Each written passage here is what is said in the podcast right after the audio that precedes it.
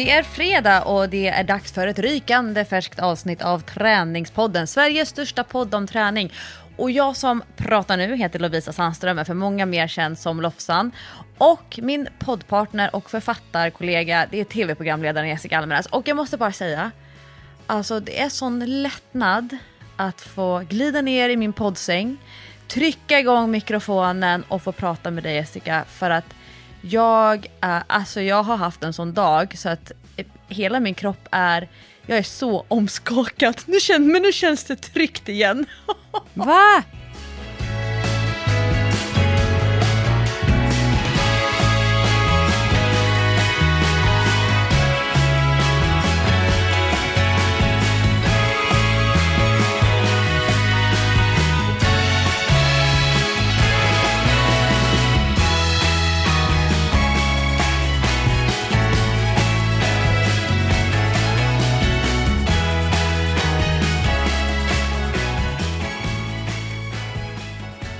Vad är det som har hänt?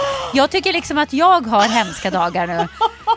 Men, eh, men riktigt där är jag inte att jag ligger och skakar. Nej, jag, ber- berätta, berätta. Jag har drömt mardrömmar om det här sen i somras. På, alltså, det är inte så att jag är så här sensationell, typ ah, jag har drömt mardrömmar, utan jag har verkligen som vuxen människa drömt mardrömmar. Nej, men, vad är det här för något? Åh gud! Nej men alltså, Säg. Ja, men, vi har inte pratat så mycket om det här eftersom du har varit ute på äventyr, men jag pluggar ju. Jag är ju alltså student, tillbaka Ja. i skolbänken. Och jag läser eh, idrottspsykologi på avancerad nivå. Första veckorna, det var så chockartat. Alltså det så långt utanför min comfort zone. Och för att då bringa ordning i det här extremt obekväma, att någon annan ska styra och ställa över ja, men min tid, vad jag ska liksom lära mig, eh, att vara among people som är, där alla är väldigt duktiga, engagerade. Det här, den här kursen är en del av eh, mastersprogrammet. Nej, Alltså, det är människor som läs, pluggar typ sitt femte år på raken. Åh, gud. Ja, Oj, oj, oj. Och det, vadå, kände du dig som en lite udda fågel när du kom in där eller? Ja, för första gången då hade jag så planerat, eh, ska jag ha jeans på mig, kanske en vit tisha, tänk om alla är jätteunga. Eh, då måste jag kunna smälta in där. Tänk om alla är typ så här eh, doktorandnivå, att de är så jättesmarta, men då måste jag kunna smälta in där. Jag började jobba med såna här copingstrategier för det kollektiva. Åh gud. Men sen har jag ändå så blivit mer avslappnad efterhand. Men för att förbereda mig inför den här kursen då så satt jag i somras jättenoga och så tittade på kriterierna för kursen, bara en sån här grej som i att allting är på engelska. All undervisning, Oj, alla oj, föreläsningar, all litteratur, alla våra gruppdiskussioner, allting är på engelska. Alltså psykologi, engelska. Oj, vad svårt. Och jag upplevde ganska snabbt att jag saknar ett, eh, lingot. Alltså, lingo är ju eh, det som ger eh, sammanhanget för en person. Alltså det här med att inte hänga med i tugget. Bara en sån grej. På svenska, nej men jag känner mig så trygg. Men då ska den här kursen då examineras eh, på två sätt. Och det här, kursen är en 7,5 poängskurs och den går på halvtid då fram till höstlovet. Och halva kursen examineras genom att du som student ett ska göra research, två ska planera och tre genomföra ett självständigt seminarium för de andra i klassen där du ska välja ett tema inom ämnesområdet, välja ut papers eller artiklar, du ska sammanfatta dem, du ska ha ett eh, kritiskt förhållningssätt, du ska kunna föra ett resonemang och sen så då ha någon form av kreativ eh, gruppdiskussion eller exercise. Åh herregud. Uh, det här låter ju fruktansvärt. Och jag älskar ju att föreläsa. Jag skulle säga att, att föreläsa det är ju liksom bland det bästa jag vet. Och jag känner mig så trygg i mitt kroppsspråk. Jag tycker om själv min humor. jo, ja, men det, det är bra. Det är en förutsättning. jag tycker att jag är jätterolig. Så sjuk grej att säga. Och jag kan så här, hålla min röda tråd, ändå göra avstamp, komma tillbaka till den röda tråden. Eh, när jag föreläser om ämnen som jag brinner för, som jag är enormt påläst på och föreläsningar som jag hållit många gånger och hela tiden kunnat tweaka dem till så att, att jag känner att den är perfekt för den här målgruppen.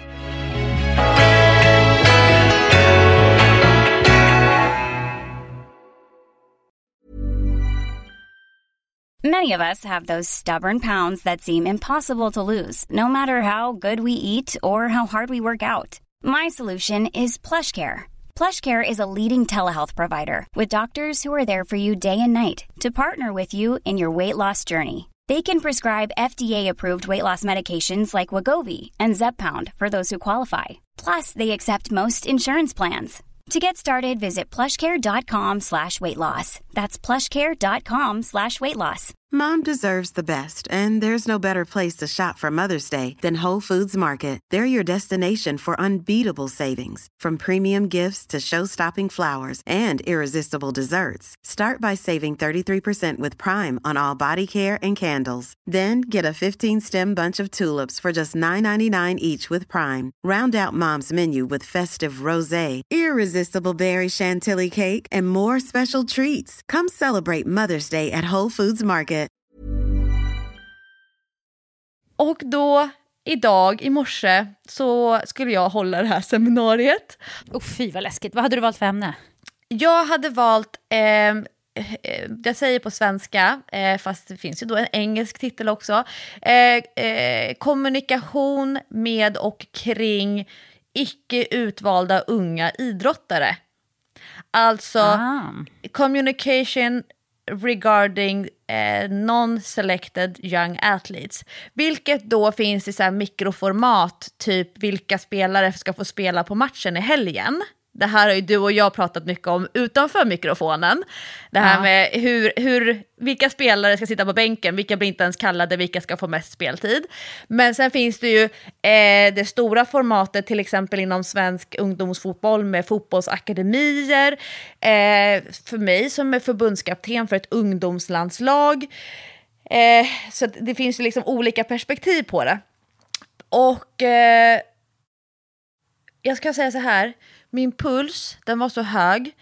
Eh, mitt blodtryck, alltså det bara dunsade i kroppen. Jag, var helt, jag bara svettades, jag mådde så illa. Och alla mina uspar som föreläsare, de bara puff, puff, borta. Usch. Och jag upplevde själv, alltså nu är det så, under eftermiddagen så kommer jag få ett mejl från läraren huruvida jag är godkänd eh, på den här examinationen eller inte.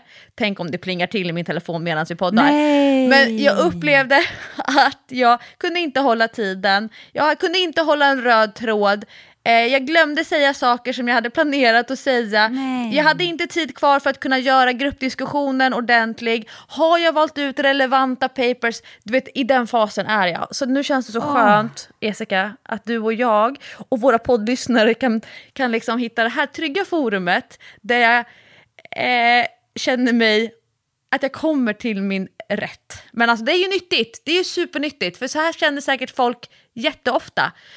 Men för mig, det var flera år sedan som det var så här jobbigt stresshormonellt i mig. Åh, vad läskigt. Nej men fy, jag, jag blev nästan lite så nervös i magen när du berättade bara. Oh.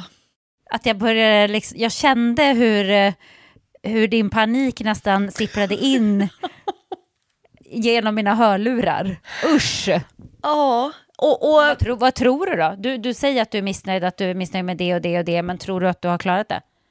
Nej men det är väl det som eh, är min grundproblematik, att jag så här, igår kväll, nej men så här klassisk Lovisa-style, nej men jag får hybris och bara Ja, men alltså, jag, om jag sätter det här, då, då ska jag kunna faktiskt få VG. Jag har ju alltså förutsättningarna i min keynote för att liksom nå högsta nivån. Och Hans bara, men Lovisa, vi har pratat om det här, att en rimlig en nivå för dig att sikta på nu när du väljer att kombinera, att jobba så mycket, plugga, det är ju G va? Så här, jag bara, okej, okej. Eh, jag vet inte, för jag vet inte vilka av dem som höll sina seminarier förra veckan som har blivit godkända eller inte godkända. Jag är inte sån som går runt och frågar sånt. Jag har en gammal MVG-kultur i mig, duktig flicka-syndrom från högstadiet och gymnasiet. Och bara den här grejen att det handlar inte om att sikta på VG plus eller MVG, utan det är så här godkänd eller in, icke godkänt. Bara det är en sån här grej som jag inte är van vid. Eh, men, och det här är ju det är jätteskönt, men det är också hemskt, att hamna i så här läge idag, typ, ah, fast jag var inte sämst. Det var så här, om jag inte blir godkänd, då är det andra som inte har blivit godkända eh, också. Så att det är väl det som har varit min så här, tröst. Men eh, ja, vi får väl se om det plingar till i mejlen under, eh, under eftermiddagen här. Alltså gud, vi, vi är så olika i det där eh, när det gäller de här förberedelserna. Du får hybris och tänker att men jag kan det här, jag är bäst och jag har ångest och panik och tänker jag kan absolut ingenting. Men sen kanske vi presterar på ungefär samma nivå ändå. Förstår du? Det är ganska lustigt vilka olika angreppssätt man kan ha till, eh, till att prestera. Ja, ja, ja, men, så, så det var så min ingång till att bara, oh, gud vad skönt att få vara i det här trygga forumet som Träningspodden är. Ja, men vet du vad? Jag tror också, precis som du själv sa, att det där faktiskt är jättenyttigt. För att man, man kan bli lite blasé eh, när man håller på som du och jag. Alltså jag, jag kan ju inte komma ihåg när jag var nervös i tv senast. Jag har inte Eller varit när jag kände att jag är så osäker på det här. Hur ska jag liksom förhålla mig till det här? Jag kan inte det här. Fy. Det är länge sedan jag kände det på jobbet. Så ibland kan det vara lite bra att och, um, känna de där känslorna ändå. Jag tror att det är lite nyttigt. Och det är väl också mänskligt? Alltså det är väl Ja, det, verkligen i högsta grad. att aldrig utsätta sig för den här typen av obehag gör nog också att man hela tiden eh, begränsar sig själv. Det här, Jag tänker att det här är ett sätt att expandera sitt sinne, expandera sin själ. ehm, att, u- f- jag skojar inte nu, men alltså, det här är ett trauma för mig. Jo, oj då. Men, då. men, tr- men det som trauma ska eller har en benägenhet att göra, det är ju att få en att växa. Ja. Alltså att ett trauma faktiskt gör att man utvecklas. Och, Ja, ut, ja, och utsätter man sig aldrig för trauma, är man hela tiden i den här lilla trygga comfort zone, ja men då tror jag att den, den typen av, det kanske blir som en understimulans. Mm. Ja, det ligger ju absolut något i det. Jag tror att du har helt rätt såklart. Så du får, se, du får se på det som en nyttig erfarenhet. Men jag hoppas ju att du blir godkänd i alla fall. Ja, det är jag med, tack. Men du, eh, kommer du att plugga vidare då när du är färdig med den här kursen eller vad, hur går tankarna där? Eh, Jag har två kurser som jag eh, planerar att läsa, fast de är, thank God, på distans. Eh, Så att jag kommer koppla upp, koppla upp mig på datorn. Och de är på svenska, thank God. Eh, Och den ena kursen den är mycket mer hands-on än vad den här kursen är. Den här är alltså typ bara teoretiska modeller, eh, mål, så mål och motivationsteorier. Eh, det handlar extremt mycket om forskning och så här att titta på eh, citations, alltså vilka eh, artiklar har många citat, citeringar från andra, man ska så här bara hålla på med källor och grejer. Medan jag vill ju liksom jobba, bli mer hands-on, så jag har en kurs på Linnéuniversitetet som heter talangutveckling ur ett coachperspektiv som då handlar mycket mer om coachen än om idrottaren eller träningspersonen eller atleten. Och sen så eh, ska jag läsa också en kurs på distans som jag tror är Karlstads universitet. Jag har varit tvungen att göra så här, jag är inte helt 100% säker på vad jag egentligen ska göra, för jag var tvungen att ta det här steg för steg. Men den är, ligger ju mycket närmare det som är mitt vardagliga jobb med, eh, alltså som coach mot vuxna motionärer eller liksom inom eh, hälsostrategier och liknande på individnivå. Så de två kurserna har jag framför mig den här terminen. Och sen har jag, min man suckade, anmält mig till en eh, kurs, eh, det här är en fysisk kurs fast den går i vår, mästerskapscoachning. Oj! Typ, alltså, är ju vad, kul. vad man ska tänka på när man åker på mästerskap som coach. Alltså, Ja. och då har jag hört rykten om så här att det kan vara eh, Gerhardsson som kommer och gör en gästföreläsning. Det kan vara någon så här längdskidåkningsförbundskapten. Det kan vara eh, alltså massa olika typer av förbundskaptener som är då för de högsta landslagen på den allra högsta mästerskapsnivån. Sen kanske inte alla de som läser kursen eh, är på den, liksom att man har den ambitionen eller liknande, men det behövs ju ofta de här extrema exemplen för att det ska vara inspirerande, det här med, liksom att åka på mästerskap. Och du har ju fått bevittna, du har ju varit på ett par riktiga sådana stora eh, mästerskap. Alltså där med att, mm. vad är det som egentligen händer bakom kulisserna? Vad behöver man tänka på som coach, eh, som förbundskapten, att prestera, att vara bäst när det gäller, när man ska, både för atleten men även som för sig själv. För det är bra om man har en bra dag. Eh, vi har pratat om det här klippet med, vad heter hon nu igen, eh, fotbollsspelaren med korta håret som jag gillar så mycket. Som var så där Lina, Lina Hurtig. Lina Hurtig ja. som var så sjukt trött på morgonen. Eh, det, det, är ju liksom en del av mästerskapscoachningsbegreppet, eh, det där med att få, få idrottarna att tagga till och, och sådär. Så det, den har jag i alla fall anmält mig till eh, i vår. Men jag håller på med sån här ja, stimulans av hjärnan och i den andan så har vi också i veckans avsnitt av Träningspodden Träningspodden testar. Oj, oj, oj, oj, du är verkligen eh, i gasen. Jag, jag sa ju till dig förra veckan att nu ska jag gå till gymmet varje dag, bla bla bla, försöka komma ner lite i varv efter den här tuffa resan. Ont så weiter, men vad händer? Nej, men Jessica har bokat in varenda sekund av dygnets timmar, så att det är eh, lite kämpigt nu. Fortfarande jetlaggad, jag kanske somnar vid två och sen så har det blivit mitt jobb nu då att gå med Sam till skolan varje dag. Det är en timme tidigare än vi brukar lämna på förskolan och det känns när man måste gå upp sju istället för att gå upp halv nio kanske.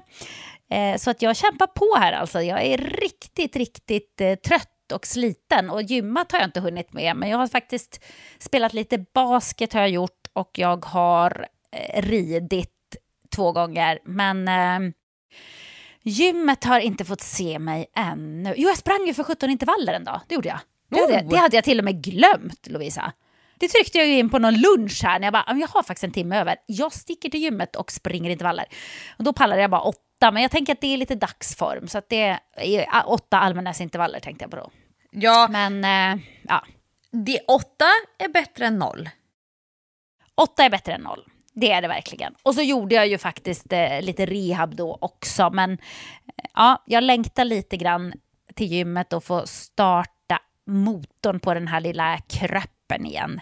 Men man får väl ta en sak i taget. Det är väl inte mer än så helt enkelt. Jag har också varit eh, och sprungit allmänäsintervaller, fast med ett helt annat syfte. Jag såg det. Men vad hade du för syfte då? Eh, lång historia kort. Jag fick en inbjudan som skickades ut till alla, jag tror att det var typ alla idrotter inom Riksidrottsförbundet så, eh, Riksidrottsförbundet som har en uthållighetsfokus. Eh, mm, så att mm. eh, om man tänker sig de idrotterna eller de grenarna inom idrotter där det handlar mycket om syreupptagning. Eh, alla ja. deras förbundskaptener, alla elittränare, alla tränare på riksidrottsgymnasierna och NIU, alltså de här eh, lite mer lokala idrottsgymnasierna.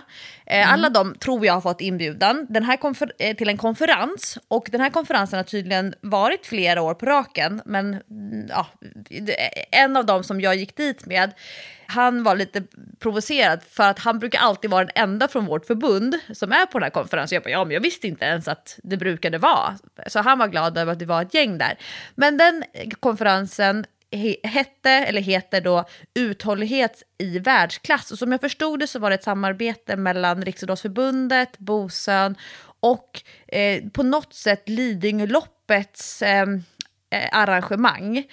Mm. Eh, för det var ju Lidingölopps helg, helgen som var. Ja, ja och, precis, jag såg det. Och, då, och jag förstod inte riktigt vad som var Lidingöloppskonceptet för att det fanns liksom några parallella spår. Så det var vissa människor som bara var med vissa delar. Och sen så var det ett kvällsprogram också som jag sköt ut mig ifrån. För då hade jag ju suttit ner på rumpan typ åtta timmar och då kände jag så här, ah, nu måste jag nog eh, göra någonting med min kropp. Jag tycker ju att det är kul med allitterationer så jag sa till alla att jag skulle på konditionskonferens. Eh, ja, så. Men den här konferensen eh, var ju då på en extremt hög nivå. Högre nivå än vad jag upplever att jag har fysiologiska kunskaper för. Och då var det som inte bara så här konditionsträning generellt, utan det var väldigt nere på cellnivå. Och i princip hela förmiddagsblocket handlade om hemoglobin. Alltså det... Oj. Ja, och jag fick så här, det var på engelska, hö, igen. Eh, och eh, jag fick fokusera jättenoga, jag fotade hela tiden alla eh, sån här från skärmen för att jag skulle kunna zooma in och titta och sen så tänkte jag så här, men jag får sätta mig hemma sen och försöka tolka hur mycket diagram och data och olika typer av så här, specialdiagram. Typ när jag gjorde högskoleprovet den enda gången jag gjorde det och den här statistikdelen. Alltså det, jag tycker att det är svårt med specialdiagram. Jag gillar tårtor och jag gillar plain stapeldiagram. Jag de, fattar. De, de är man ju ändå så här, då kan man eh, tolka. Men då var det... Eh, först var det ett, en schweizisk PhD. Eh, jag vet inte riktigt vad det blir för akademisk nivå, men den är väl väldigt hög. Alltså att man... PhD, är inte det? Philosophy doctor. Philosophy doctor, va? Men jag vet inte vad det är på svenska dock. Man har i alla fall pluggat väldigt många år och den här eh, mannen är då eh, höghöjdsträningsexpert. Mm -hmm. mm. Och sen så upp, eh, upplevde jag att han eh, som schweizare då bad lite om ursäkt för sig när han kommer då till Sverige, till Bosön och ska prata om höghöjdsträning för schweiziska längdåkare. För tydligen så är schweiziska längdåkare sämre än svenska längdåkare på den högsta nivån. Det är liksom ja, lite Generellt är de väl sämre än svenska längdåkare? Jag har, jag har ganska dålig koll. Ja, okej. Okay. Ja, mm. Det är i alla fall vi, nöj, vi nöjer oss med hög höjd, vi slår fast det. Mm. ja. och, eh, då, och då kände jag igen ganska mycket, för jag var på en höghöjds eh, eh, när jag var på konferens i Spanien. Så då kände man, så när jag hörde allting en, eh, en ytterligare en gång, då kände jag att ah, jag är nog ändå ganska expert på det här. okay. det, gick, det gick ganska fort. Ehm, och eh, sen efter det, då var det en norrman från Lillehammer och det här som var det intressanta tyckte jag på hela den här dagen. Men det var för att jag, då satt jag med träningspodden glasögonen och lyssnade så uppmärksamt. Den här forskaren från Lillehammer, han var väldigt intresserad av alla de här fördelarna som höghöjdsträning kan eh, ge om det funkar för någon. För det har vi pratat om tidigare. Där det finns responders och non-responders. Alltså att vissa mm. faktiskt kan åka på höghöjdsläger och det händer ingenting. Det finns också exempel på människor där det har funkat men sen så nästa gång de åker på höghöjdsläger så funkar det inte. Eh, men en förklaringsmodell som de gärna vill använda till när höghöjdsträning funkar eh, så är det som har hänt är att man har fått ökade nivåer av hemoglobin. Mm. Och då har den här norrmannen då forskat på en grupp, det var eh, manliga cyklister, de var mellan 16 och 21 år gamla, där han har försökt att stimulera eller simulera samma effekter som höghöjdsträning eh, ger, fast på annat sätt. Och det han upptäckte då, det var att han, när han lät en grupp eh, cyklister då, jättevältränade, alltså de hade 70, alltså kring 70 milliliter syre per kilo kroppsvikt i, i VO2 max. Mm. Alltså det är extremt. Jätte, jättebra. Vi snackar verkligen ja. så elit för den här åldersgruppen och även för, liksom, för vuxna. Um, han hade byggt om en, uh, ett duschutrymme och det såg så hemskt ut på filmerna och bilden. För det såg verkligen ut som eh, typ en gaskammare. Alltså helt Men. vitt kaklat. Usch. Ja, det, var, det såg verkligen hemskt ut. Och sen de här killarna uppradade på cyklar. De hade tagit in sina mountainbikes och landsvägscyklar och ställt en sån här eh, så att man lyfter upp hjulet som, som blev så trendigt under pandemin när folk eh, skulle ja, cykla i vardagsrummet. Och så har de ställt in massa värmefläktar, såna här som på riktigt eh, man har eh, byggvärmefläktar, massa. Mm. Och sen har de dragit på vatten så att det hela tiden kom eh, hetvatten ur de här eh, duscharna. Och sen täckt för ingången till det här duschutrymmet. Och så stänger man in, för de här killarna sitta där och cykla. Och det han kunde se då, det var att att köra träningspass för konditionen fem gånger i veckan i fem veckor på raken gav samma effekt på hemoglobinnivåerna som höghöjdsträning när höghöjdsträning funkar. Oj. Och då blev han nyfiken. Ja, men det här är ändå ganska otillgängligt sätt att träna på. Det är väldigt obehagligt, eh, det, eh, det är krångligt, vi begränsas av det här lilla utrymmet. Det kostar mycket att hålla igång värmen och fukten i det här rummet. Så då försökte han expandera det och började då forska på heat suits, eller då svettdräkter. Såna här som man kan säga kampsportare, när de ska banta ner sig och liksom förlora massa vätska inför invägning, så kan de ha såna här heltäckande dräkter där de ska svettas ut så mycket vätska som möjligt för att kunna väga in under 60 kilo eller under 70 kilo och så vidare. Vet du vad jag menar för heltäckande dräkt? Ah, inte exakt. Alltså jag får inte upp en bild i huvudet, men jag kan galon, tänka mig. typ. Ja, jag kan tänka mig. Alltså det vet man ju. Har man haft på sig en galonregnjacka ute i varmt väder så fattar man nog ganska, ganska precis vad du menar. Inte så nice. Det är inte så nice. Och då fick de eh, ta på sig eh, ullunderkläder, underställ, lager på lager och sen så ett sånt här heltäckande som ska stänga in värme. Vidrigt Och sitta i låter. 16 grader temperatur och cykla. Och det de hela tiden mätte då, det var hur många liter som de svettades. Mm, Okej. Och samtidigt hela tiden stick i fingret. Och för att då mäta eh, mjölksyra, hemoglobin, det var massa grejer de höll på och mätte. Och då såg de att det funkade lika bra för att stimulera den här höga hemoglobinnivåerna. Och det man måste då liksom ta för givet, som de då jobbar utifrån, det är att höga hemoglobinnivåer är en konditionsfaktor.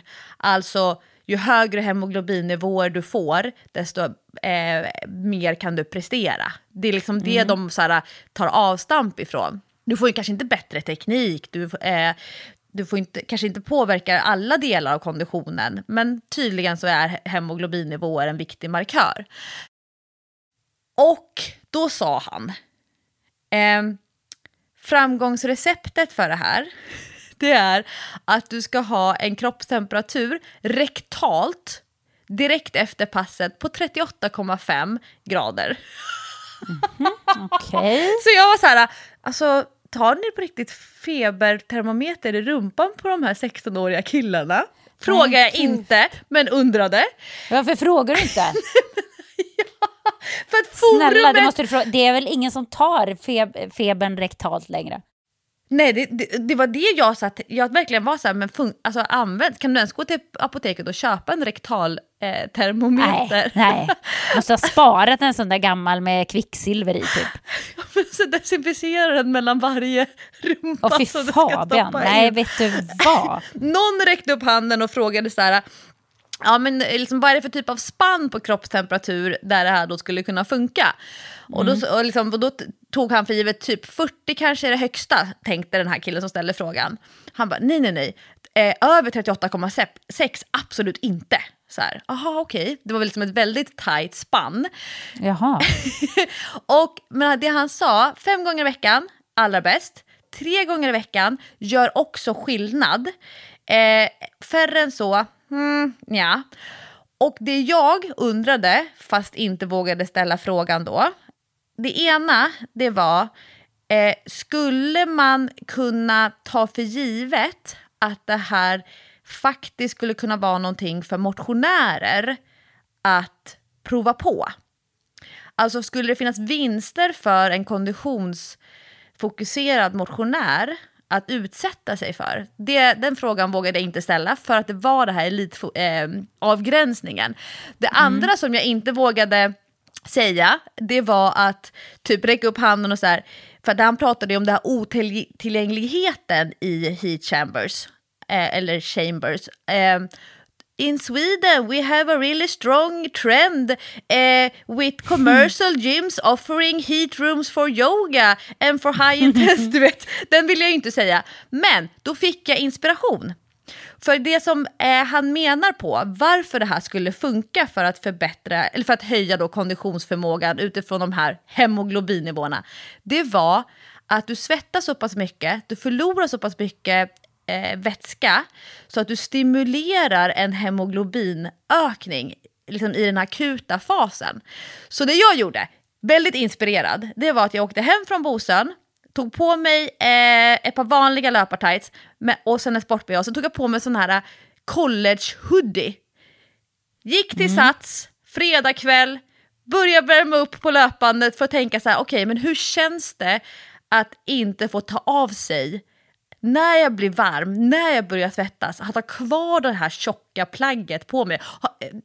Det finns, jag tror jag berättade det här, det finns en kändis som historiskt sett, han, han var typ känd för att på Sats alltid, han vill inte bli igenkänd när han sprang på löpbandet så han sprang alltid med så här tjocka mjukiskläder och huvan upp över huvudet för att han inte vill bli igenkänd. Men alla tänkte ju hela tiden, han har så mycket kläder på sig, vem är det där? Och så tittar man extra ja. noga in i ansiktet. Har du, har du sprungit på det sättet där du med flit har haft för mycket kläder på dig för att svettas?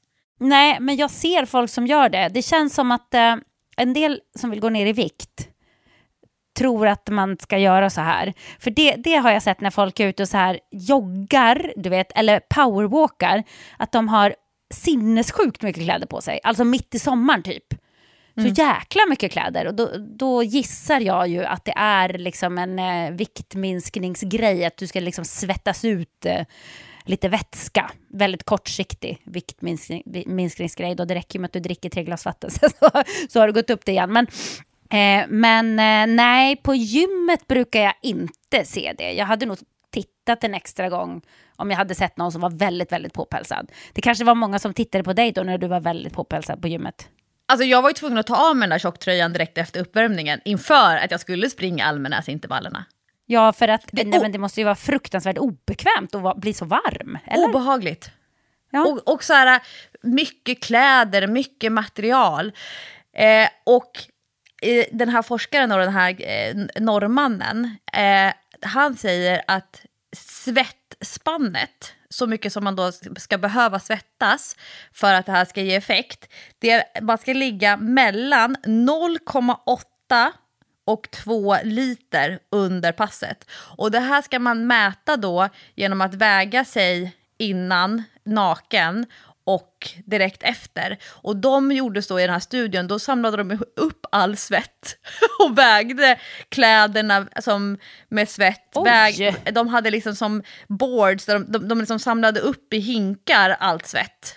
Mm. Eh, och... Eh, men jag tänkte på att det, att stå och väga sig, vi har ju pratat om det här problematiska med folk som väger sig innan och efter ett träningspass. Jag har ju sett det när jag har varit på på så högintensiva pass. Och jag tycker att det är mm. lite obehagligt med den, det beteendet.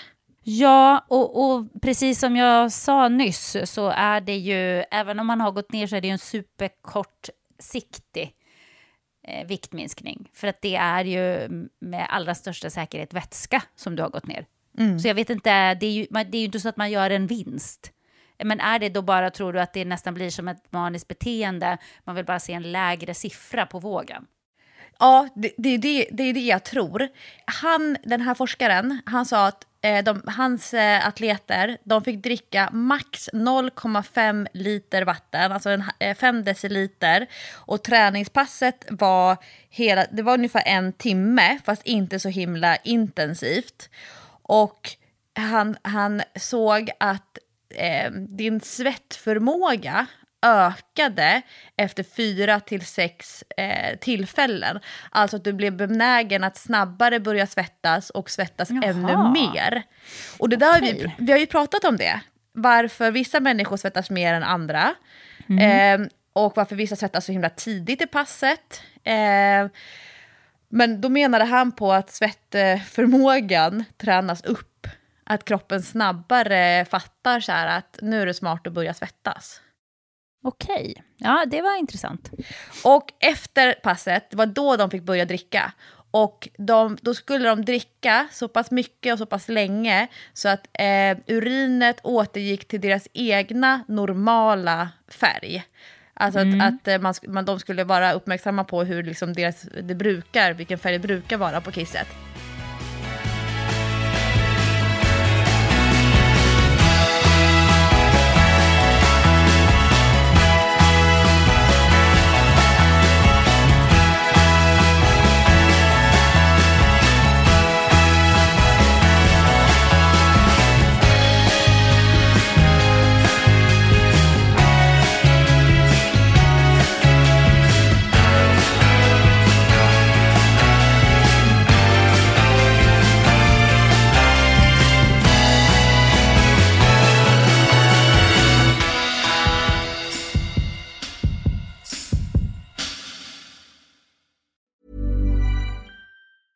Ryan Reynolds here from Mint Mobile. With the price of just about everything going up during inflation, we thought we'd bring our prices down. So to help us, we brought in a reverse auctioneer, which is apparently a thing. Mint Mobile unlimited premium wireless. Ready to get 30, 30, bit to get 30, bit to get 20, 20, 20, bit to get 20, 20, bit to get 15, 15, 15, 15 just 15 bucks a month. So, Give it a try at mintmobile.com slash switch. $45 upfront for three months plus taxes and fees. Promo rate for new customers for limited time. Unlimited more than 40 gigabytes per month. Slows. Full terms at mintmobile.com. Hey, it's Ryan Reynolds, and I'm here with Keith, co-star of my upcoming film, If, only in theaters May 17th. Do you want to tell people the big news? All right, I'll do. Sign up now and you'll get unlimited for $15 a month in six months of Paramount Plus Essential Plan on us. Mintmobile.com slash switch. Upfront payment of $45 equivalent to $15 per month. Unlimited over 40 gigabytes per month. Face lower speeds. Videos at 480p. Active Mint customers by 531.24 get six months of Paramount Plus Essential Plan. Auto renews after six months. Offer ends May 31st, 2024. Separate Paramount Plus registration required. Terms and conditions apply if rated PG.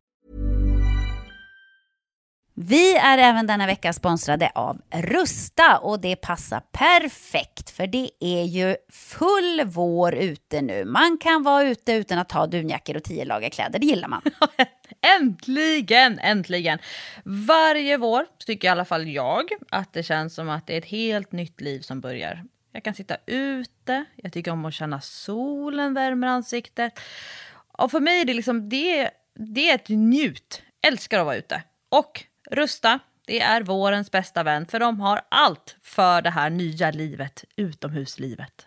Ja, precis. Vi har ju tidigare berättat att Rusta har ett brett sortiment av i princip allt som du behöver till din uteplats. Och jag har eh, snackat mig varm om solcellsbelysning. Det tycker jag är kanon. Du var inne på ljusslingor och krukor, Lovisa. Men oavsett vad man behöver så får man mycket för pengarna hos Rusta när man ska förvandla och förnya sin uteplats. Hur är det hos dig Jessica? Har du några favoriter när du ska piffa upp er utomhusmiljö? Ja, men det har jag faktiskt. Jag gillar att det känns lite loungeigt. Så jag brukar ju satsa på att köpa någon ny utomhusmatta.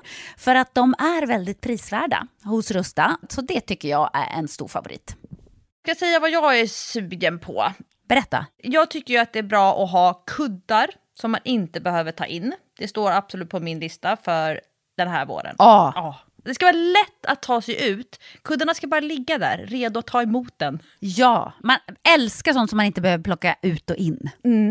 Och då säger ju nog jag att grejer till utegymmet, alltså vi pratar hantlar, kettlebells, foam roller, sådana saker är också för mig vår, att vara ute, det är låg tröskel till att träna och så kan man liksom ta in och ta ut. Och Rusta har riktigt bra hemmaträningsgrejer. Och jag tänker så här, ja, men man sitter och hänger där i sina kuddar och så kan man träna. Och så kan man hänga och träna.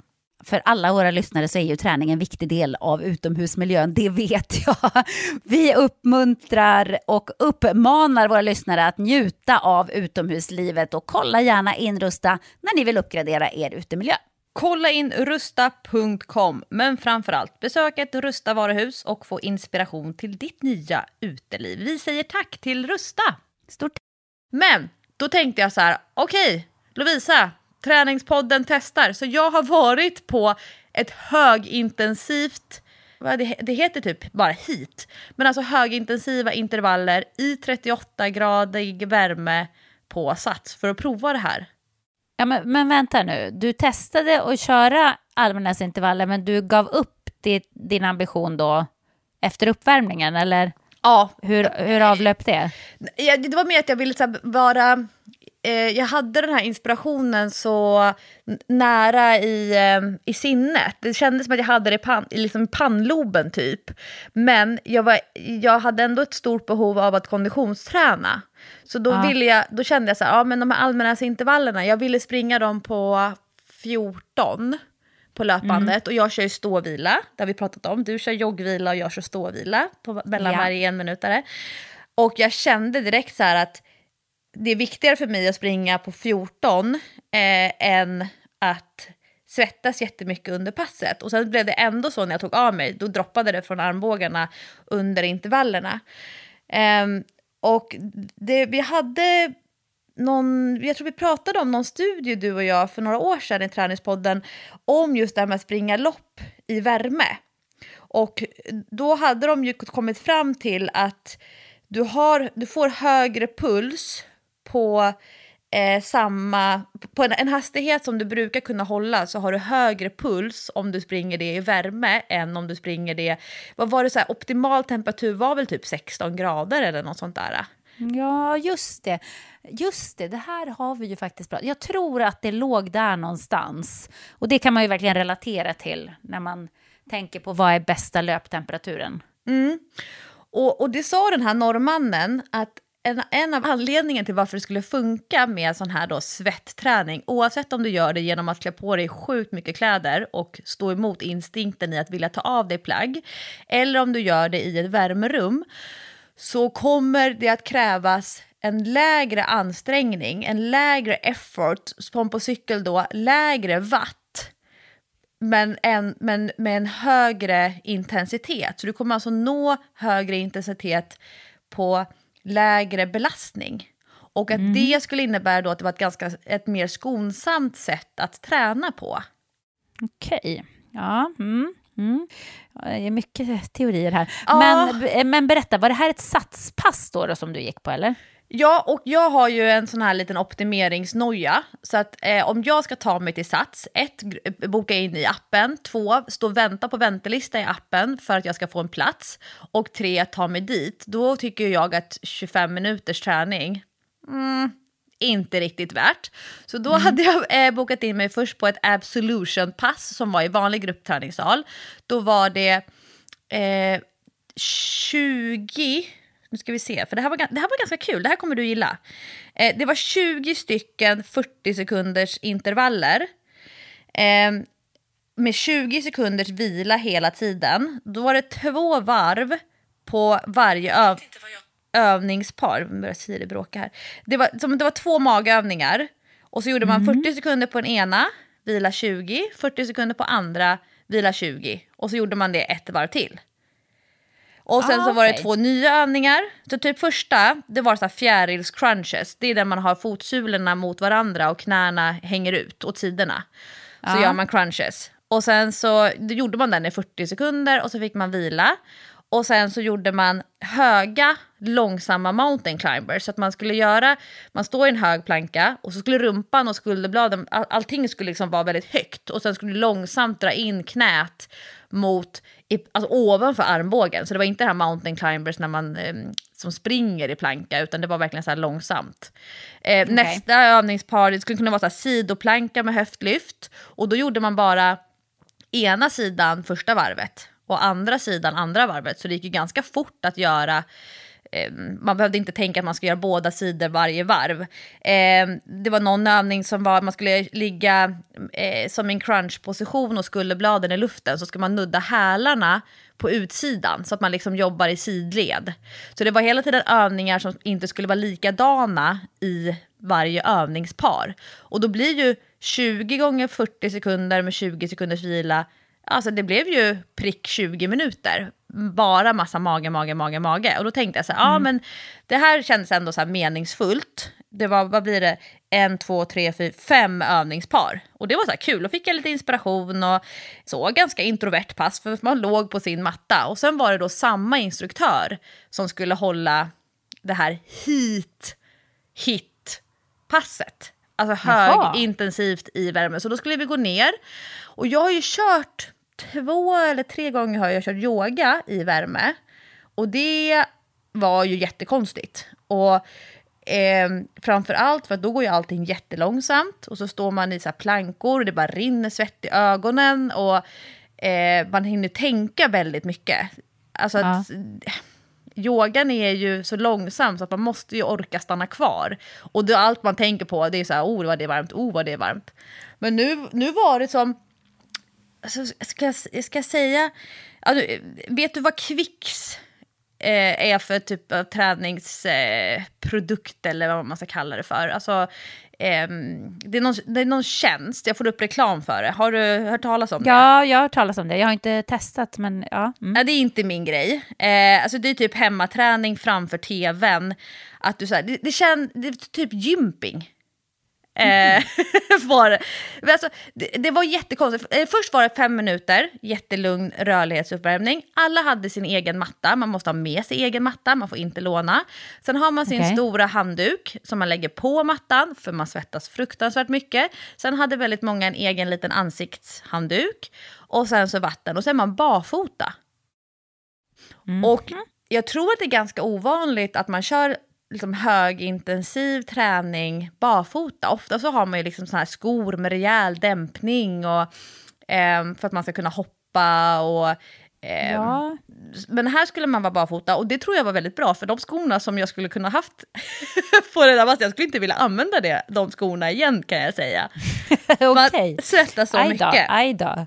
Men sen var det upplagt, och det är det här som var intressant. Och jag, eftersom jag gjorde det här som en träningspodden testar-grej, så höll jag ju koll på, på min klocka.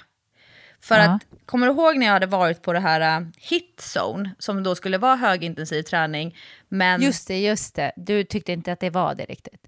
Nej, var, alltså när jag tittade på klockan, trots att jag tog i jättemycket och valde de tunga vikterna, så kom jag inte upp så mycket i puls. Ehm, och att jag sa att det kan ju vara en form av självbedrägeri, att man tror att man har tränat högintensivt. Men då var det upplagt, och det här eh, tror jag du skulle gilla, jag skulle vilja ha med dig på det här någon gång. Ehm, Kul. det var två övningar i varje block. Och då gjorde man eh, 30 sekunder, nej förlåt, tre övningar, tre övningar. Man gjorde 30 sekunder övning 1, 30 sekunder övning 2 och 30 sekunder övning 3. Alltså ingen vila, så det var 90 sekunder jobb. Sen fick man vila Ja. 30. Och så gjorde ja. man det två varv till. Så det blev, det var fyra övningspar. Så fyra övningspar, tre varv, 30, 30, 30 på varje eh, varv. Och då blev det ju typ 26 minuter, 25 minuter. Och då var det så här eh, knäböj med en tåhävning. Eh, det var sidoplanka där man skulle rotera och byta sida. Eh, man skulle göra utfall, utfall och sen hoppa till en planka. Det var mountain climbers där man skulle springa på stället. Det var så höga knän, typ eh, så här, kampsports höga knän. Det var höftlyft, lite sparka, lite breda knäböj. Det var helt vanliga kroppsviktsövningar som man skulle kunna göra i vardagsrummet framför tvn, alla aerobics. Okej. Men det sjuka var att det var typ tre gånger så jobbigt att göra de här övningarna i värmen. Var, varje 30 sekunder bara boostade, det bara tryckte upp, tryckte upp, tryckte upp. Och det, det vi har pratat om förut med det här med att träna i värme, det har ju varit det här med att man blir rörligare. Alltså att man kan göra massa grejer som man egentligen inte har rörlighet för. Men det var ju också så här att när man blev rörligare och samtidigt ska göra någonting väldigt snabbt, då blir det väldigt lätt och så, då kan man köra på ännu hårdare. Och håll i dig Jessica, jag gjorde ju konditionstester på Activitus för några, några veckor sedan, så jag hade ju ett väldigt färskt så här, maxpuls och sådär. Jag var alltså uppe på 97% av min maxpuls på det sista blocket. Oj. Av kroppsviktsövningar, ett 20 minuters pass. Eh, skitkul! Asjobbigt! Jätteroligt, jätteinspirerande, hård musik. Alla bara körde sitt race. Eh, jag var så trött efteråt. Eh, men nu har jag bokat mig på exakt samma nästa vecka. Så jag ska gå på Absolution, mage, och sen så ska jag gå på det här. Men sen fattar jag, fem gånger i veckan i fem veckor på raken. Herregud, det orkar man ju inte. Men eh, jag, jag, det här var ju intressant. att eh, Tänk om det här skulle kunna vara ett argument till varför... Eh, alltså tänk om det funkar på motionärer. Att, för det sa han, norrmannen. Kan du välja mellan att köra ett konditionspass i värmerum eller eh, normalt, så ska du alltid välja värmerummet, sa han. Fast då var det elit. Alltså vanliga människor också? Nej, då var det elit han pratade om. Ja, men eh, alla vill väl vara elit. Men det var obehagligt. Det, det, det här är nog det närmaste jag har varit att svimma i träningssammanhang. Alltså blod, högt blodtryck, ont på huden, eh, en, en, jobbigt med andningen, eh, lite känsla av att få andnöd. Man ska inte gå på det här om man eh, har typ panik, ångest, erfarenheter och den här eh, känslan av att inte få luft. För att det, det, det är typ det som man eh, provocerar fram. Ja, då är det inte för mig tyvärr. Jag kände det när du började prata om eh, andnöd, högt blodtryck och håller på att svimma. Nej, det, det, är nog inte tyvärr för mig. Jag har inte heller testat så här hot yoga eller sådana saker. Så jag tror att eh, dels kanske att jag skulle få lite panik av att det blir så varmt. Jag tycker ju inte om värme. Jag gillar ju inte när det är för varmt ute. Jag blir väldigt obekväm i det. Eh, men, eh, men jag tänker också på en annan grej. Och, och det här brukar ju du vara väldigt känslig för. Det måste ju vara skitäckligt inne i det där rummet. Det måste stinka svett och alla andra svett måste ju liksom skvätta överallt. Det måste vara otroligt äckligt. Ja, jag tänkte på det. För att jag var mitt, det var ganska många män på det här passet. Eh, vältränade, alla var vältränade. Alltså det där är, du, du, vet ju hur jag känner då, jag kan ju bli lite provocerad att det bara är en massa mm. vältränade människor som är med på ett gruppträningspass. Eh, det var då och då där det faktiskt skvätte på mig från... Eh, och jag, för jag tittade lite grann så här, okay, men vad är det för trend som gäller här, så här, träningskläder. Jag hade långa tights och sport-bh, jag skulle ha haft korta tights, det kände jag typ efter en halv minut på uppvärmningen på rörligheten. Mm. Eh, männen hade så här halvlånga eh, halvknälånga shorts och funktions-t-shirts. Eh, alla tjejer i princip hade sport-bh och korta tights. Men det var eh, de här männen, de körde på. Eh, orkade kanske inte alla intervaller 100% så. Man såg att det var lite liksom ja, de sänkte tempot eh, på slutet kanske. Men det var eh, ett par, ett flertal gånger där jag kände att det kom svettdroppar på min hud som inte kom från min kropp. mm. Och det jag tänkte på, för att alla stod ju på sin matta när man skulle göra de här övningarna. Men sen när man var klar, eh, då skulle man gå och hämta sprayflaska och spraya på pappret. Och så, eller jag, jag tittade, hur gör de andra? Eh, och då så skulle man liksom torka runt sin matta, typ så. Sen så kommer ju instruktören göra rent golvet eh, så. Men sen går man ju barfota bort till för att gå ut ur dörren. Och då har ju alla gått barfota där. Um, och det hade jag ju lite issues med, så jag tog med mig papper med desinfektion. eh, och sen så direkt när jag kom utanför så torkade jag av mina fötter. eh, och sen tog jag på mig strumpor och skor och sen gick jag bort till eh, omklädningsrummet. Och så var jag tvungen att duscha för jag kunde inte klä på mig eller liksom cykla hem för att jag var, det var, jag var så utpumpad. Jag, hade, jag, kände, jag kände verkligen att jag förlorat så mycket vätska. Och om det är syftet, eh, då är det klart att då har man, man, jag ju uppnått det. Men när det är väldigt mycket kroppsvätskor i det där rummet, och jag tänker det ligger ju också i luften. Det är hög luftfuktighet eh, där inne också. Men det är ju det här jag menar Lovisa, du brukar ju vara så himla mm. känslig för sånt här. Men ändå så är du så här, wow jag ska gå på det här igen. Så någonting hade det ju då som du verkligen gillade. Ja, eh, alltså jag gillar ju genvägar. och, eh, Vem gör inte det? ja, ja, men exakt. Och det är väl lite grann det som jag... För att, eh, jag berättade för instruktören innan att jag skulle prata om det här i träningspodden. Jag tänker, tänker ibland gör jag inte det. Och sen så blir det så jobbigt för dem när någon kompis till dem säger så här... Ja, oh, de pratar om dig i träningspodden. Och så, ja. Men så jag berättade innan eh, varför jag ville testa och att jag hade varit på den här konferensen. Och eh, sen efteråt så pratade vi lite kort och då förklarade jag vad det var de hade sagt på den här, eh, om det här med värmeträning. Och så sa han så här, gud vad bra att du säger att du berättar det här för mig. För folk brukar fråga mig, varför gör vi det här egentligen? och det vet inte instruktören heller då? Nej! Och det kanske inte heller SATS vet om produktledningsgruppen. Men det här är ganska ny data som de har tagit fram. Den publicerades eh, 21 eller alltså det datumet för själva studien är 21, men han höll på och jobbat med det här de senaste åren. Eh, men, men jag tror att om det är så då att man kan få ut eh, samma träningseffekt av att köra 20-25 minuter i värme som att träna 60 minuter ute. Kan inte det då vara värt, det var det jag skulle komma till, kan det inte då vara värt det ohygieniska? Det beror ju på, alltså vad man vill uppnå. Och, och jag hör dig absolut. Eh, och du är ju väldigt inne på eh, att liksom maximera eh, Se, se, hur du kan få ut max av dig själv på de grejerna som du lite grann snöar in på. Mm. Det, är ju, det är ju din grej. Eh, och jag brukar tycka att det är kul med nya saker. Bara så ah, nya träningsformer, roligt och, och, och, så.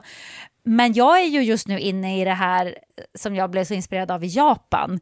Det här med att eh, träna för eh, hälsan. Alltså inte, inte kanske träning för eh, för att eh, i första hand se snygg ut eller maxa sin förmåga, utan den här träningen som blir som att eh, äta, dricka, sova, gå på toa den typen av träning är mm. jag jätteinne på. Så, och jag tänker ju, eftersom jag är lite lik dig där, så tänker jag på hur kan jag maximera den grejen?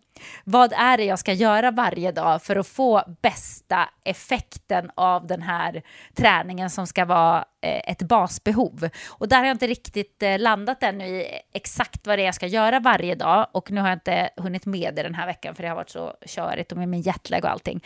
Men, men jag kommer att börja köra någonting, en halvtimme varje morgon eh, där jag ska försöka hitta en form, hur jag lägger upp det. Alltså 10 minuter det, 10 minuter det, 10 minuter det, typ. Så det är jag just nu jätteinne på. Men jag tycker att det är väldigt kul att du eh, verkligen utforskar hur du kan få ut max av din förmåga vad det är du provar på. jo men eh, det handlar ju om att expandera va? Expandera sinnet. Men det är väl ja. det du gjorde kanske i Japan. Och sen så är det en process, ja. eh, det är ju en process liksom att låta saker och ting få mogna, få utvecklas över tid. Att inte ha för bråttom med att köra igång. Eh, det tror jag, alltså den reflekterande eh, delen tror jag är jätteviktig för, eh, för inlärning och för, för utveckling. Mm.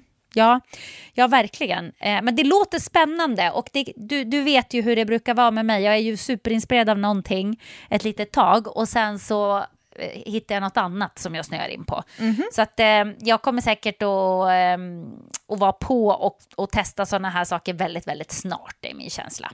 Du kan ju boka ett private session då. Ja men exakt. Idag fick jag till exempel höra, för att jag hade ett möte inför Superstars, vi åker iväg i oktober och spelar in det på Sypen. Eh, och nu fick jag höra att hotellet där har ett pyttelitet gym. Det kommer inte att duga, jag måste hitta något annat där nere då. Men det finns också en tennisbana, så nu har de bestämt att vi ska ha tennisturnering. Och jag bara okej, okay, men jag kan inte spela tennis, jag har typ aldrig gjort det. Nej, nej, okej, ja, men det, det blir kul. Så sista de säger när vi ska gå, ta med tennisracket till Cypern. Jag bara, fast jag kan fortfarande inte spela tennis, så jag har definitivt inget tennisracket hemma. Patrik bara, åh nej, nu ska hon gå och köpa tennisracket också. Ja, men jag tror inte tennis är något för mig. Jag, jag tror verkligen inte det. För att eh, jag tror att det är för... Eh, jag kommer att bli irriterad, jag tror det. Tennis är så det är så känsligt för om du spelar med någon som är exakt lika bra eller inte. Ja. Så jag tror, jag tror inte det. Men det, det är ändå kul. Vem vet, jag kanske kommer hem och jag har, går runt typ i tenniskjol och pannband och, och eh, köper en massa oh. nya rack och håller på. Vem vet? Det, det är ett snyggt mode va? Det är ett otroligt snyggt mode. Men jättekul Lovisa, jag är glad att du är i test-mode. Får jag eh, lyfta en fråga med dig? Shoot. Eh, som jag bara tänkt på och jag har inte liksom själv riktigt landat i vad jag tycker. Jag vill bara höra vad du tycker. Jag vet att du inte är expert inom just det här området. Det behöver du inte vara, för det handlar mer om bara liksom en reflektion. Du vet ju det här eh, eh som alla pratar om, Ozempic. Diabetesmedicinen som de då har insett fungerar jättebra som ett, en bantnings metod. Mm-hmm. Mm. Att man går ner i vikt. Mm-hmm. Eh, man kan ju gå ner faktiskt väldigt, väldigt mycket av den här eh, Ozempic. Men du måste ju ta eh, injektion. Du ska ta en injektion Ozempic varje vecka. Eh, för att piller, det finns piller med ungefär samma innehåll, men de har inte alls samma effekt på vikten. Jaha, är det, det mer är effektivt just, att sätta sprutan? Ja, mycket mer effektivt. Säg att, eh, säg att du kan få en... Jag tror att de har mätt på ungefär ett år hur mycket, man kan, hur mycket de har gått ner på de här testpersonerna. Eh, och då så såg man med de här injektionerna så var det mellan 10-15 procent av kroppsvikten på ett år i snitt. Och med pillerna så tror jag att det var typ 2 procent. Så att det är ganska stor skillnad, 2-3 procent. Mm. Eh, och det här har ju då eh, blivit väldigt populärt i Hollywood, kanske framför allt. Eh, det blev ju så populärt till och med på många ställen att eh, medicinen tog slut. Så att folk som hade diabetes hade problem att få ut sin medicin. Men läkemedelsföretagen är ju inte dumma i huvudet. De är ju otroligt smarta. Så det är klart att alla läkemedelsföretag nu vill ha en Ozempic i sitt stall. Alltså de vill ha något liknande eller ännu bättre. Semaglutid heter väl det verksamma ämnet tror jag. Exakt. Ja. Exakt, semaglutid, precis. Så att nu håller ju alla läkemedelsföretag på och eh, utvecklar sin egen då, Ehm, eh, medicin som ska användas mot eh, fetma och övervikt. Alltså de försöker ju ta fram ett medel som ska användas just riktat mot det och inte vara en medicin mot diabetes som, som används mot fetma och övervikt. Eh, och eh, alltså jag vet inte vad jag tycker om det här. Jag läste den här artikeln nu och, och det, det är ju ett... Ehm, Ska man sätta pengar i något, då kanske man ska sätta pengar i ett läkemedelsföretag som håller på att utveckla det här nu. För att eh, givetvis kommer det här att säljas som smör. Det är precis som du säger, alla vill hitta en genväg. Det är klart man vill ha en genväg. Kan man gå ner i vikt på något sätt där man inte behöver leva hälsosamt, träna, eh, verkligen göra stora förändringar i sitt liv utan att tumma på sånt man tycker är eh, härligt och kul eller du vet. Så, så tar ju alla det. Alltså det är ju lite det som jag också gör med Bionic. Jag går dit och tränar för att bygga muskler utan att behöva vara fem timmar i veckan på gymmet. Det är en genväg, jätteskönt. 20 minuter, lägg det i vågskålen mot eh, 5-6 timmar. Ja, vad tar man då? Många tar ju då 20 minuter. Det här är ju lite samma sak, kan man säga. Eh, men de skriver då i den här artikeln då i, i Svenska Dagbladet att eh, absolut, säkert kommer priset att går ner lite grann när fler kan erbjuda samma medicin, för det blir ju en konkurrensfråga. Men det kommer fortfarande vara väldigt dyra läkemedel. Så att då börjar jag tänka på att det här kommer också bli en klassfråga. För till exempel nu när jag har varit i USA eh, och man har varit ute på landsbygden så ser man ju väldigt många eh, grovt överviktiga människor. Alltså som verkligen lider av fetma. Det, det, är väldigt, väldigt många människor. Jag förstår det, för att när man är inne på de här restaurangerna som finns i de här småstäderna eh, så är det bara onyttig mat. Alltså det är onyttig mat, eh, som jag berättade, man kan inte ens få vatten på McDonalds, utan du måste dricka läsk. Så att jag fattar det, plus att eh, det är ju precis som i Sverige så är det ju oftast billigare med dålig mat än vad det är med bra mat. Bra mat är ju ofta dyr, alltså grönsaker är dyra, frukt är dyrt. Eh, nyttig mat är ofta dyrare än onyttig mat. Tyvärr, så är det ju så. Och då kommer ju det här med den här eh, fettmedicinen att bli en klassfråga. För de rika kommer att ha råd, även om det kostar eh, varje spruta, jag vet inte vad den kostar ens, men jag tror att den där behandlingen den kostar väl flera tusen i månaden och det är ju ingenting som man kommer få subventionerat för det räknas ju som kosmetiskt om du nu inte har eh, obesitas, att du har, eh, eh att du har liksom fått eh, en diagnos Nej, på jag, jag att du har ett, väldigt jag mycket såg en övervikt. kostnad faktiskt, en siffra.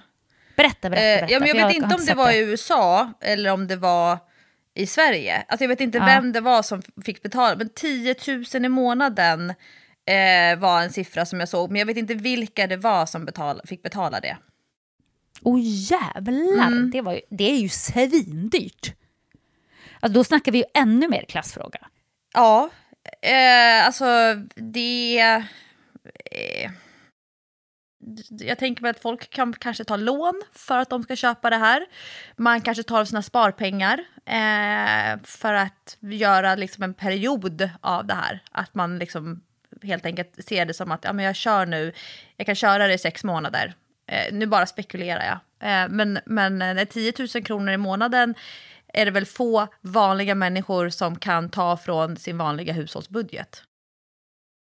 Ja, eh, och jag undrar vad kommer det här att innebära? Som du säger, det kanske finns risk för att eh, människor börjar ta lån, men det kommer ju också bli en tydlig... Eh, din vikt kommer ju kanske att bli en ganska tydlig klassmarkör. Förstår du? För bara när jag läser inledningen i den här artikeln så tyckte jag att det var lite obehagligt. När det står så här, eh, helt plötsligt syns Ozempic överallt. Den starkt viktminskande effekten hyllas av Hollywood och TikTok-kändisar.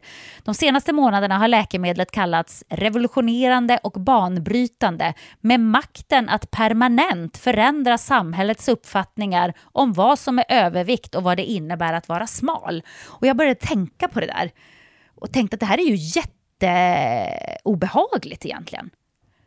Att det ska finnas en medicin oh. men som bara vissa har tillgång till.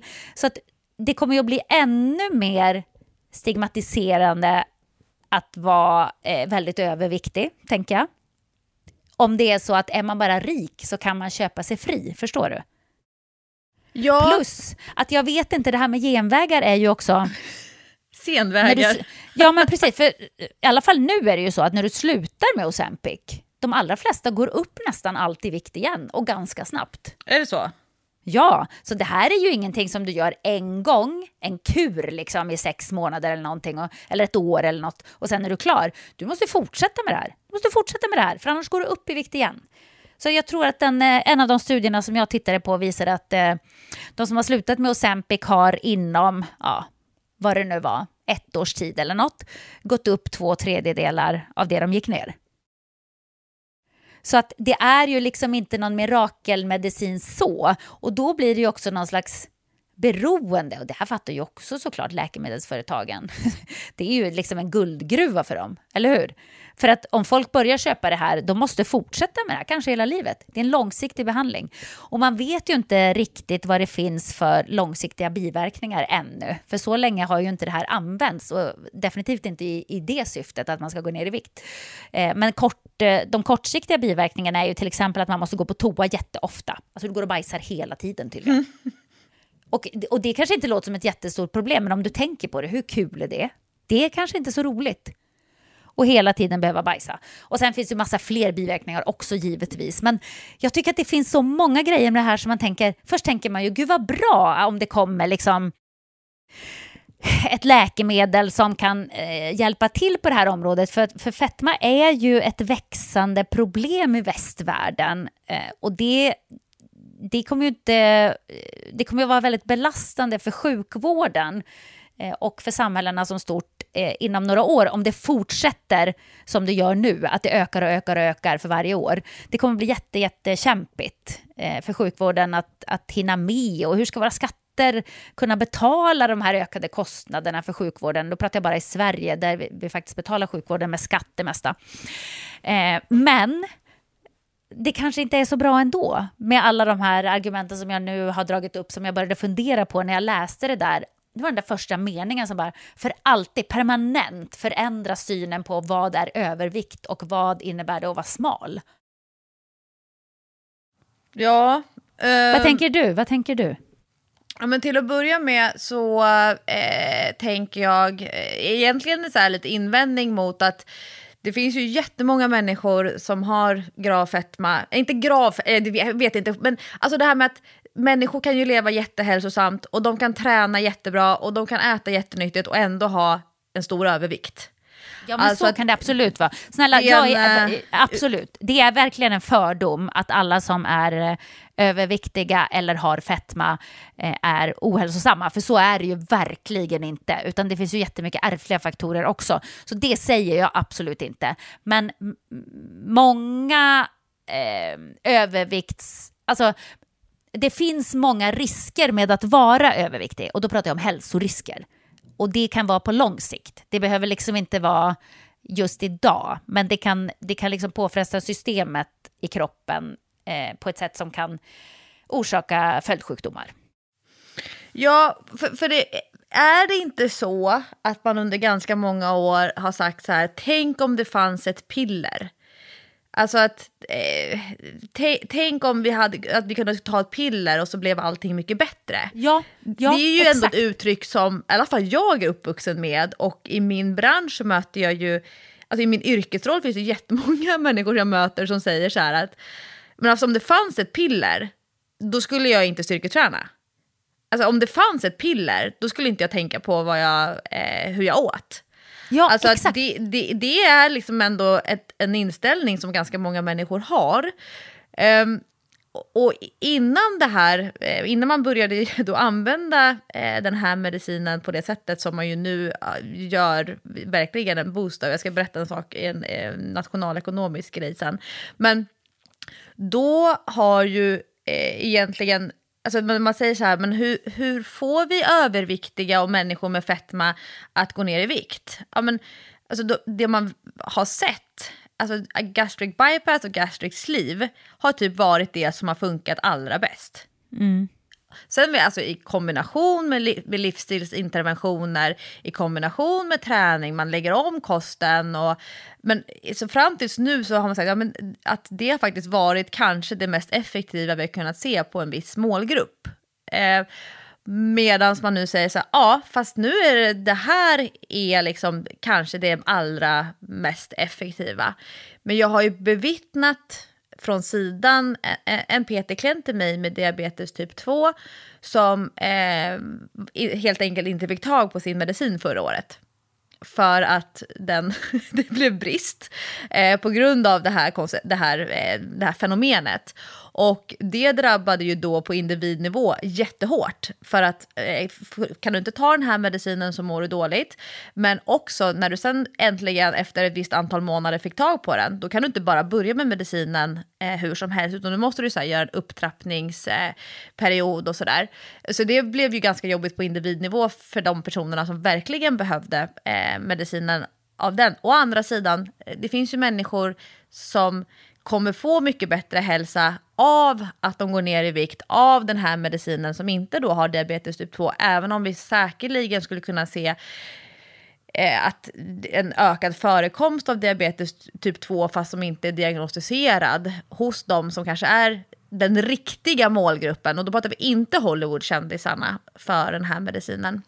Men jag läste nämligen en artikel eh, om nationalekonomi som visar eh, hur Danmarks nationalekonomi eh, har fått sig en sån här Eh, vad ska man kalla det för? Det, det har blivit en, ett, ehm, ett, bedrägligt, för att det ser ut som att Danmark är det enda landet i Europa som inte har drabbats eh, negativt just nu med de här eh, ekonomi, blaha blaha. Och att ett företag, eller om det var en sektor, men det kanske till och med var bara ett företag, som då jobbar med den här medicinen, eh, är större än hela Danmarks BNP just nu. Åh oh, helskotta. Och att det då ser, det ser helt skevt ut. Hur kan lilla Danmark så här, ha så himla bra ekonomi just nu när alla andra länder eh, går neråt? Ja, mm. men då var, det, då var det bara på grund av den här medicinen och att det här företaget hade liksom, bara det här ska vi vara snabba med, vi ska vara med på tåget och sen boostat upp det här. Eh, sen, vad tänker jag mer? Att det är permanent, att det är för alltid. Eh, mina, jag har ju flera närstående, både vuxna, ungdomar och barn som har diabetes typ 1. Och jag kan säga att känslan av att du för all framtid i ditt liv alltid kommer behöva sätta sprutor i kroppen med insulin. Mm. Att du aldrig, du kommer aldrig kunna sluta med det. Den insikten som förälder behöver förklara för sitt lilla barn när barnet säger så här, ja ah, men eh, när jag inte behöver ta insulin längre, när, när jag inte behöver ta sprutor längre, då, då, och föräldern så här, ja ah, fast vet du, du kommer oh, behöva ta nej. de här sprutorna för resten av ditt liv. Kanske man inte säger till en treåring, men man kanske för, för en tolvåring liksom behöver förklara att det här är här för att stanna. Då är det ju klart att för människor då som frivilligt väljer att så här, okej, okay, det här kommer jag behöva göra för resten av mitt liv, frivilligt. Okej, okay, men hur hanterar man det då? För att diabetes typ 1 personen kan inte förstå hur människor frivilligt välj skulle välja att för all framtid sätta spruta i kroppen så kanske. Um, och eh, så det tänker jag också.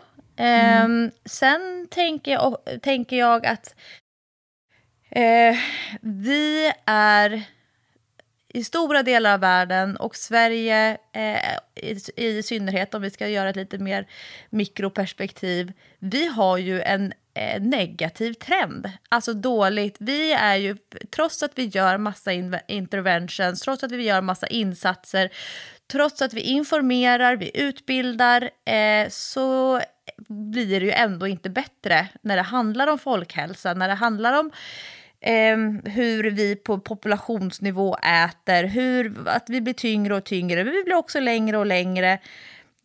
Det funkar ju inte riktigt så som vi hoppas att det ska göra. Och då tänker jag så här att, ja men, är det då inte bra om man provar nya grepp? Att prova någonting annorlunda parallellt med att man fortsätter om eh, utbilda, att man fortsätter kanske då erbjuda eh, som det finns det här har du missat Jessica, men det har varit ett ganska stort spektakel här i Sverige när du var borta om en dokumentär på SVT. Eh, Min tjockumentär heter den och är en, eh, en eh, man som har dokumenterat eh, sin eh, gastric sleeve, tror jag det var, eh, Okej. operation. Så han har filmat under tre år. Men alltså att, att ehm, är det, kan det vara smart att se att olika grupper, företag, eh, regeringar, politiker, lärare, träningsfolk, att alla jobbar på utifrån det som de kan bidra med, utifrån expertis som de har och att det liksom det kanske sämsta vi kan göra på samhällsnivå, det är att inte göra någonting. Mm, och så så här, ja nu kom det här. Eh, men problemet är ju som du säger, det är ju kostnaden. Kommer det vara så att alla som fortsätter att vara typ tjocka, om jag nu liksom använder det uttrycket, kommer det vara så att det är de fattiga, för de har inte råd med det här. Och alla som har råd med det, de fortsätter vara smala. Eh, och de Det det- som har det blivit menar. smala. Ja. Ja, och det, att vi ska kunna se det på varandra, det är Exakt. ju en, eh, en ganska så mörk och, och kall och hård eh, samhällssyn. Men det, det blir också så här, oh, Jag vet, det är jättesvårt. Men det, det var det som jag plötsligt blev rädd för när jag läste den här artikeln. Att jag började fundera på det här har ju potential att bli en klassfråga. Och det är ju jätte, det blir jätteobehagligt. ytterligare en klassfråga som handlar om Exakt. kroppar. Ja, och där du, där du också kan se, i förlängningen så skulle du då alltså kunna se på folk på gatan vem som har det bra ställt och vem som inte har det. Alltså det, skulle liksom eh, visuellt dela in oss i, i olika eh, klasser. Som Inte Hunger bara- Games. Ja, men lite så. Och jag, jag läste någon annan bok som handlar om det här i något eh, hemskt eh, dystopiskt eh, framtidssamhälle eh, där, där regeringen liksom kontrollerade att man vägde eh, inom en viss gräns. Annars så fick man, eh, blev man av med en massa förmåner. Och till slut så blev man, eh, fick man inte vara med i samhället längre för man bara var en för stor belastning för hela samhället. Det var jätteobehagligt. Men i alla fall, då började jag tänka på det. Men så tänkte jag på en annan aspekt också. Eh, och, det, och den är kanske ännu mer långsiktig och kanske lite flummig så. Men det är ju att vi belastar ju planetens resurser alldeles för mycket just nu. Och, och en del av den belastningen kommer ju från att vi måste äta. Alltså vi måste ju framställa mat på olika sätt. Eh, vi måste eh, odla, vi måste ha massa boskap som folk kan äta. Det, det tar ju väldigt mycket av planetens resurser att alla vi människor som bara blir fler och fler och fler och fler på jorden ska äta. Och då tänkte jag också på det här som du sa med ett piller. Kommer det i förlängningen att bli så att alla måste ta ett piller för att vi inte ska äta? Eller att alla vill ta ett piller för att vi ska bli in- ointresserade av mat? Förstår du? Om varje människa på jorden plötsligt äter 50% mindre än idag, det skulle ju innebära ganska mycket för, för användningen av jordens resurser. Men det är också väldigt många företag som går i konkurs. Ja, så är det ju.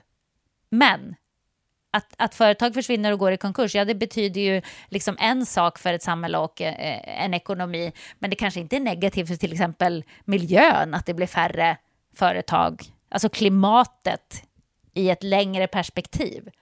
Alltså jag vet inte, det här är bara, jag bara började tänka så många olika saker när jag läste den här artikeln och, och tänkte så här, jag är inte säker på att vi är på väg åt ett bra håll, eller så är vi det på jättelång sikt, men jag vet inte. Det, jag, jag, jag, jag blev jätteosäker. Förut tänkte jag att eh, ja, men det är väl bra om de håller på och utvecklar någon slags medicin eh, mot fetma och, och, övervikt så man slipper operera sig. För det finns ju risker med att operera sig också så om man nu, ehm, eh, om man nu vill bli av med sin övervikt och inte kan.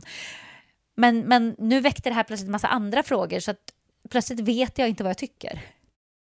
Nej, och det är, det, det är ju en känsla som man ibland kan behöva så här, fronta verkligen. Det, det jag tänker så här, ja, men, om man sätter sig själv i den situationen.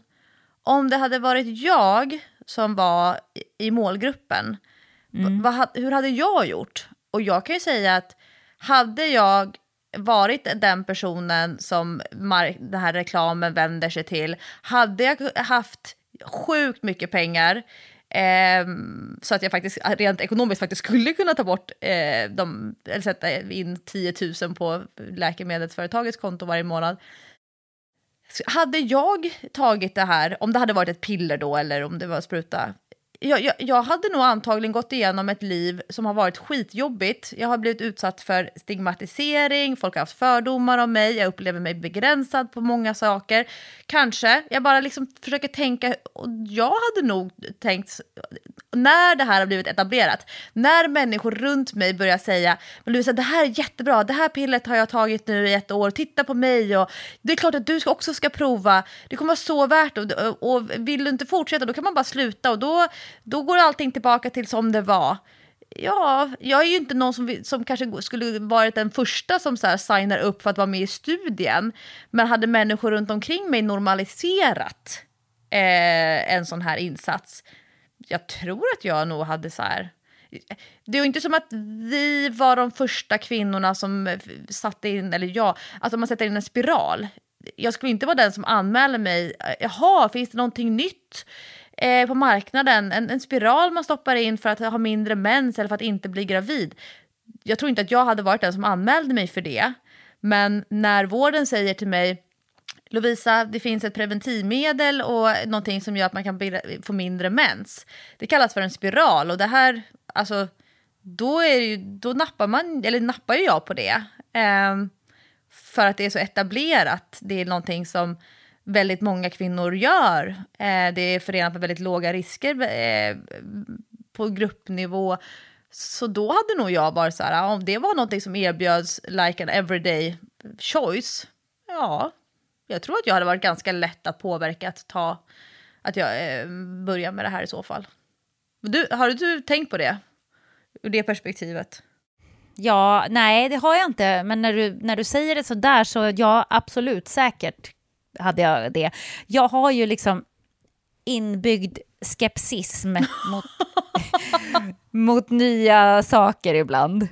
Alltså jag kan vara early, early adapter på, på early adapter på många sätt, men, men inte på vissa. Så att ibland är jag väldigt skeptisk mot eh, saker som kommer. Och, och, jag vet inte, det här kanske blir jättebra. Jag har ingen aning. Men det kan också bli åt helvete. Och varför jag har lite det här, fan det kan bli åt helvete, det är för att jag tycker att eh, världen just nu är ju lite grann åt helvete. Ja, du har alltså. dys, dys, dystop, dystopiska ja, glasögonen. Ja. Dystopin ligger i mitt bakhuvud. Det känns som att eh, det kommer att gå åt helvete. Kanske inte inom min livstid, men jag tror... Eh, jag, jag ser liksom inte hur världen ska kunna bli jättemycket bättre igen. Jag vet inte. Och då, och då tror jag att jag ser det med de här glasögonen, att jag tänker att eh, blir det här ännu en grej som gör att vi, vi, vi som mänsklighet går mot vår undergång? Men jag, det jag tror eh, nu när jag får tänka på det här en stund och lyssna på dig och försökt så här, eh, förutse. Jag tror att vi inte ens har sett starten på ett lobbyarbete och ett påverkansarbete som eh, företag och eh, organisationer in genom vården. Och jag, så jag tror att vi har inte sett en starten på hur det här kommer att sprida sig som eh, någonting eh, där vi kommer hela tiden eh, mötas av eh, att det här är rimligt eller normalt. Jag kollar på eh, en serie på Netflix som heter Painkiller som handlar Mm, om... Berätta inte hur den går nu för att jag har börjat kolla. Nej, och jag är, bara på avs- jag är bara på avsnitt två. Så att, men men eh, det, är, det, det är lite samma fenomen man kan se där. Alltså att hur det faktiskt går att påverka människor och extremt stora grupper och sälja in att det här faktiskt är ju, är ju svinbra. Och det, är ju, eh, det var inga onda intentioner. Sen fanns det ekonomiska intentioner. Men det är inga onda intentioner som, mm, som människor kommer med, i, som jobbar med de här typen av produkter. Såklart. Men sen så gick det åt helvete. Alltså big time. Eh, och det är ju lätt att vara efterklok. Eh, alltid. Alltid mycket lättare att vara efterklok än föreklok. Mm, ja, absolut. Och Jag tror du har lite fel när du säger att det är inga onda intentioner. För att ibland så kan tjäna pengar liksom överskugga allt annat. Det har man ju Aha. sett också med tobaks, toba, de stora tobaksbolagen etc. etc. eh, pengar, pengar styr världen. Men jag tror att du har helt rätt. Det här kommer att explodera. Alltså vi har bara sett början. Vi har bara sett början. Och det är därför jag undrar, vad kommer det här att ta vägen? Känner mig lite orolig, men hoppas att jag har mina dystopiska glasögon på mig. Mm. Men du, nu, eh, nu tänkte jag bli lite glad igen här efter att ha suttit här och deppat ner mig en aning. Så jag ska gå och hämta mitt lilla lyckopiller som är alldeles gratis. Han heter Sam och han är sex år. Och jag ska träna crossfit med min son som är 14 år. För vi har nämligen börjat med crossfits onsdag. Nej men gud, nu har ni börjat med något nytt. Orkar inte. Åh, nej, du får berätta om det här nästa vecka. Nu har vi pratat för länge. Hörrni, tack för att ni lyssnar på Träningspodden. Vi är tillbaka igen om en vecka, såklart. Puss och kram! Hej då!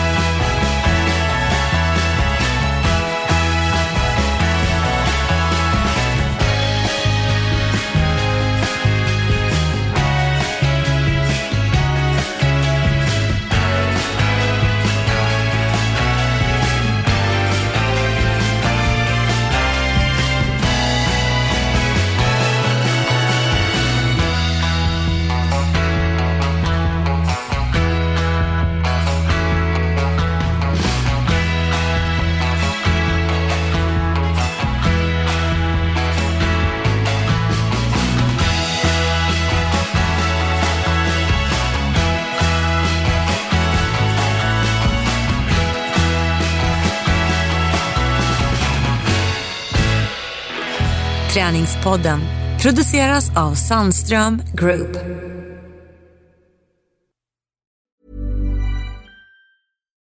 Deserves the best, and there's no better place to shop for Mother's Day than Whole Foods Market. They're your destination for unbeatable savings, from premium gifts to show-stopping flowers and irresistible desserts. Start by saving 33% with Prime on all body care and candles. Then get a 15-stem bunch of tulips for just $9.99 each with Prime. Round out Mom's menu with festive rosé, irresistible berry chantilly cake, and more special treats. Come celebrate Mother's Day at Whole Foods Market. Imagine the softest sheets you've ever felt. Now imagine them getting even softer over time. That's what you'll feel with Bowl and Branch's organic cotton sheets. In a recent customer survey, 96% replied that Bowl and Branch sheets get softer with every wash. Start getting your best night's sleep in these sheets that get softer and softer for years to come. Try their sheets with a 30-night guarantee. Plus, get 15% off your first order at bowlandbranch.com. Code BUTTERY. Exclusions apply. See site for details.